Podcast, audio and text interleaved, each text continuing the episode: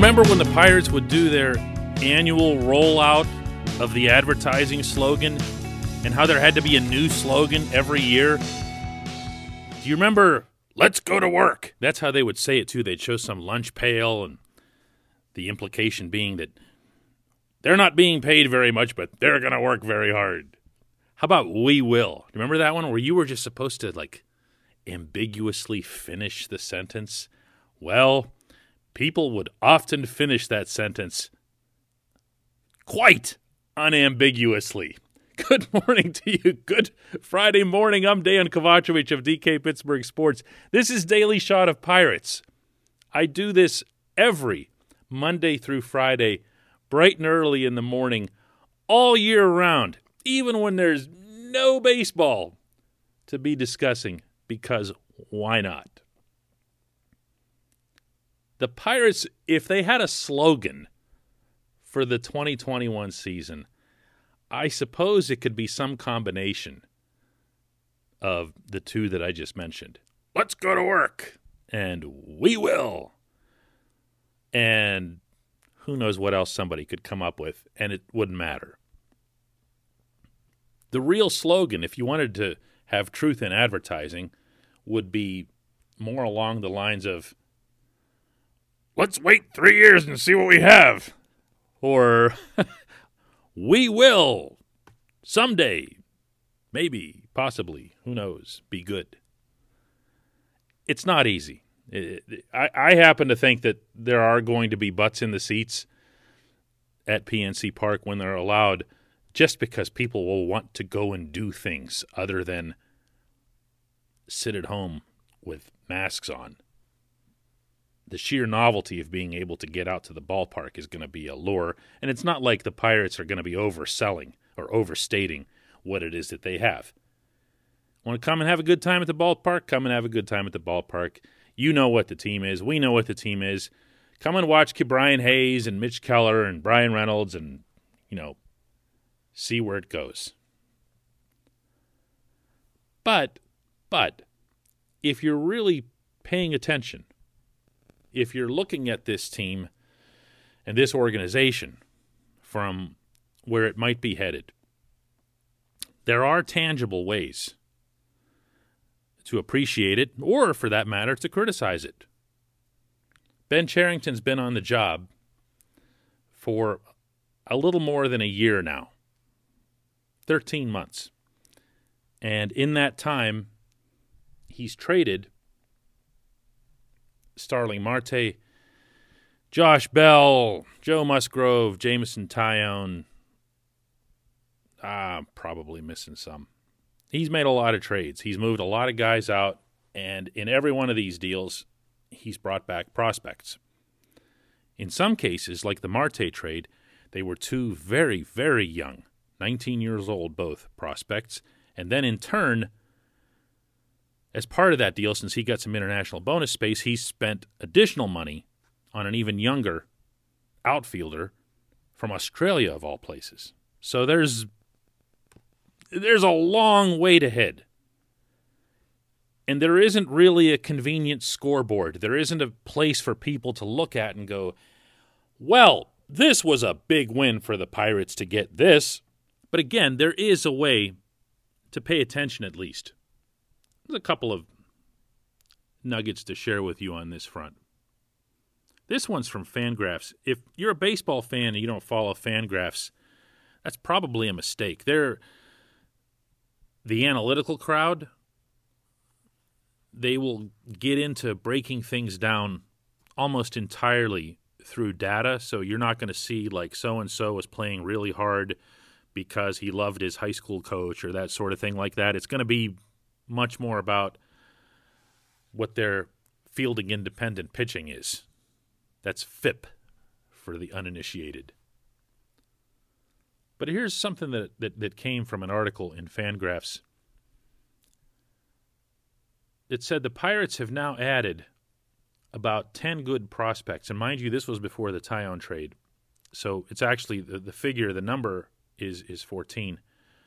The Pirates have now added about 10 good prospects to their system this offseason across several avenues of acquisition, meaning Rule 5 draft trades, international signings, and so forth. And they now have, this is according to this writer, 26 prospects in their system who last year I graded as a 40 plus FV or above. And by my current count, only Cleveland has more at 27. So I'm going to repeat here that this was before the, the Taillon trade. So whether or not the Taillon guys would count as 10 good prospects, or my understanding is that there was really one that stood out in the Taillon trade. So let's just say that it's 11 good prospects. And let's say that by this individual's grading system, FV, and I don't even know what that stands for. I don't really care because it's just numbers against numbers, right? And he sounds like he worked really, really hard at this formula regardless. So let's say that his formula is good and the 40 plus FV thing, let's say one of the guys from the Taillon trade fits into that. Well, now you're looking at the Pirates having just as many FV guys as Cleveland does. Most in baseball. Pretty good, right? See, we're doing advanced analytics here on the program. I love it. I love it. All right, you want one that's a lot less complicated than the FV thing? I got that for you too. This one came out just yesterday. This is from MLB Pipeline, which is, uh, for anybody who doesn't know, that's Major League Baseball's way of attempting to put Baseball America out of business. They now do their own prospect analyses and prospect rankings and all that stuff that's been making BA money uh, for a very long time. But enough of that commentary. MLB Pipeline just went through a thing where they went they went position by position through every organization and ranked say the top 10 second basemen of all prospects anywhere in baseball at any level.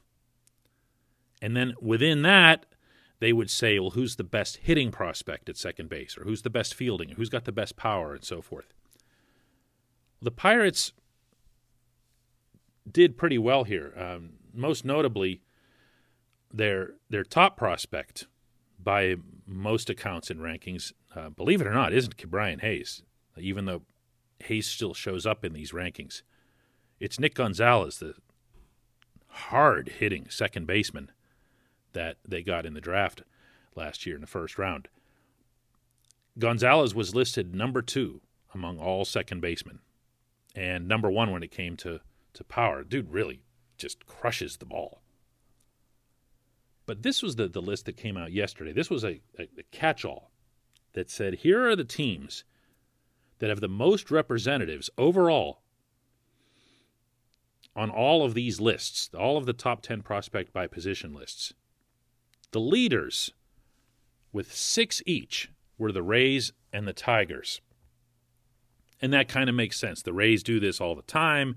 They just traded Blake Snell for prospects. It's just, just what they do. The other one that makes sense is the Tigers. They've been in a hard rebuild for a couple years now. They'd better have people on this list. And the two teams tied for the next position with five each were the Marlins and the Pirates. And again, you expect this from the Marlins. They've been really, really good at developing and acquiring amateur talent for a long time. And then there's the Pirates, who you don't expect to see this from. And no, they weren't showing up on these things before. All of these narratives that are out there about how the Pirates are just in this constant rebuild, they're just doing it again. It's just another chapter to the same old story. They weren't doing this. Neal Huntington and Kyle Stark weren't doing this. They were trading Garrett Bleeping Cole for four average, maybe will fill a roster spot, mediocre big league guys. That's what they got. They got Musgrove, Colin Moran, Michael Feliz. Not even remember the fourth component. That's it. That's not this.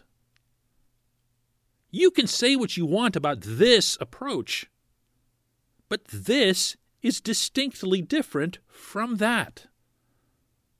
So, to whatever extent you want to pay attention to this sort of activity, once we actually have minor league baseball again, and these prospects can get on the field, they can obviously either rise up in the rankings, they can fall off, they can pretty much cease to exist in some cases. That's the nature of young baseball talent. But there is a way to keep up with it, there's a way to pay attention.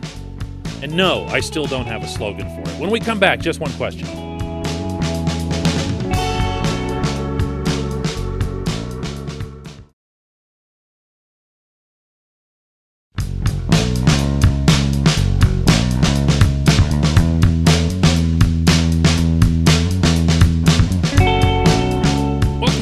Time for just one question. If you'd like to submit one, you can do that by visiting DK Pittsburgh Sports. Find the article that accompanies this podcast and leave it right there in comments. This segment of Daily Shot is brought to you by our good friends at Mike's Beer Bar. They're located on Federal Street, directly across from PNC Park.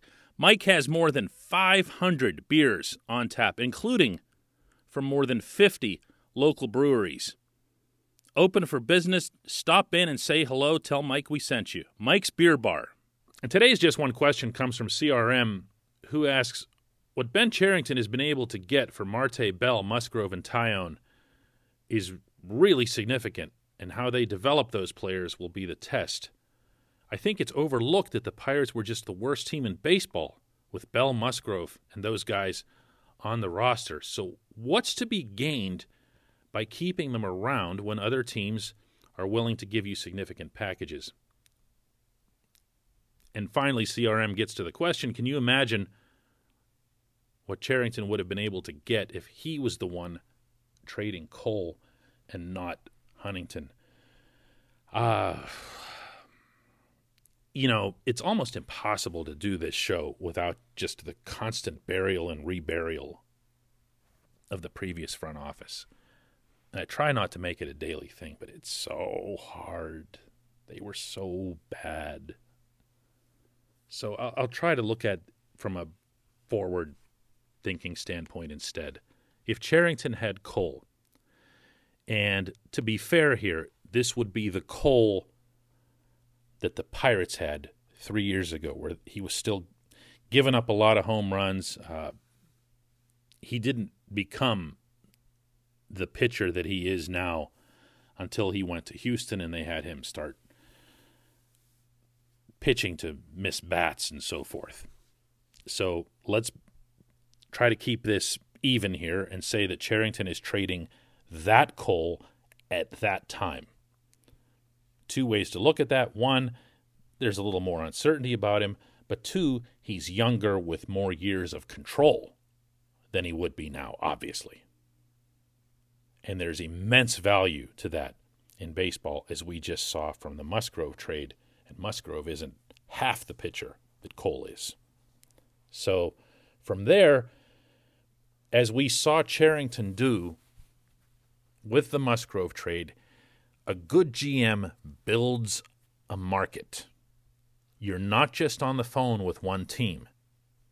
You're not just on the phone with two or three teams. When you're dealing with a starting pitcher, or in this case, dealing a starting pitcher, you need to have a lot of irons in the fire.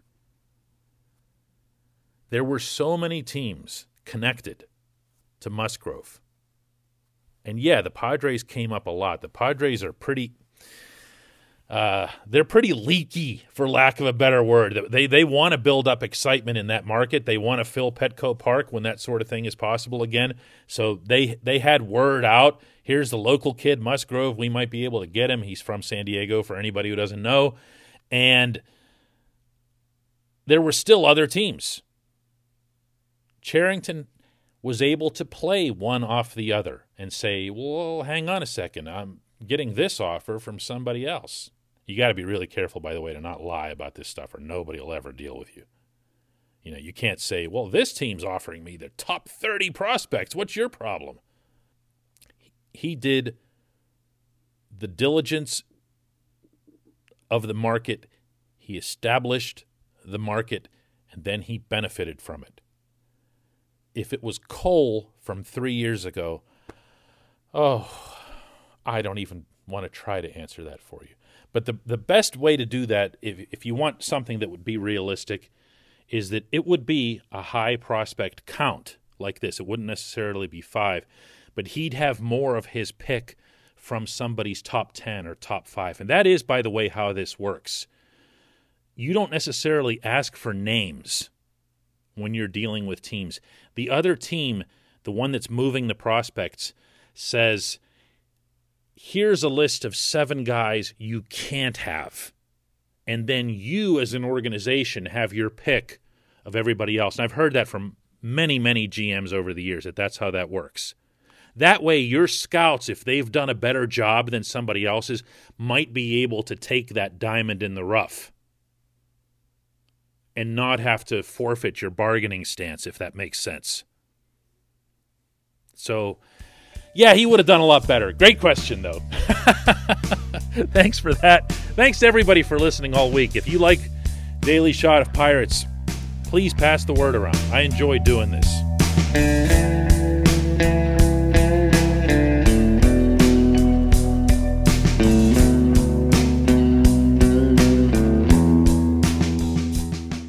Point Park University, in the heart of downtown Pittsburgh, they understand there's no substitute for real world experience and career building connections. Their innovative curriculum engages students with distinctive experiential learning opportunities. Point Park's pioneering co op program empowers qualified students to work in full time, paid positions with their corporate partners while earning college credits. Visit pointpark.edu/slash works to learn more. Career ready. That's the point. Point Park University.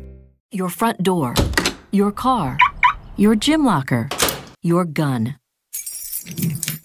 Safety is a habit. Learn more about how to keep guns safe and secure. Visit projectchildsafe.org.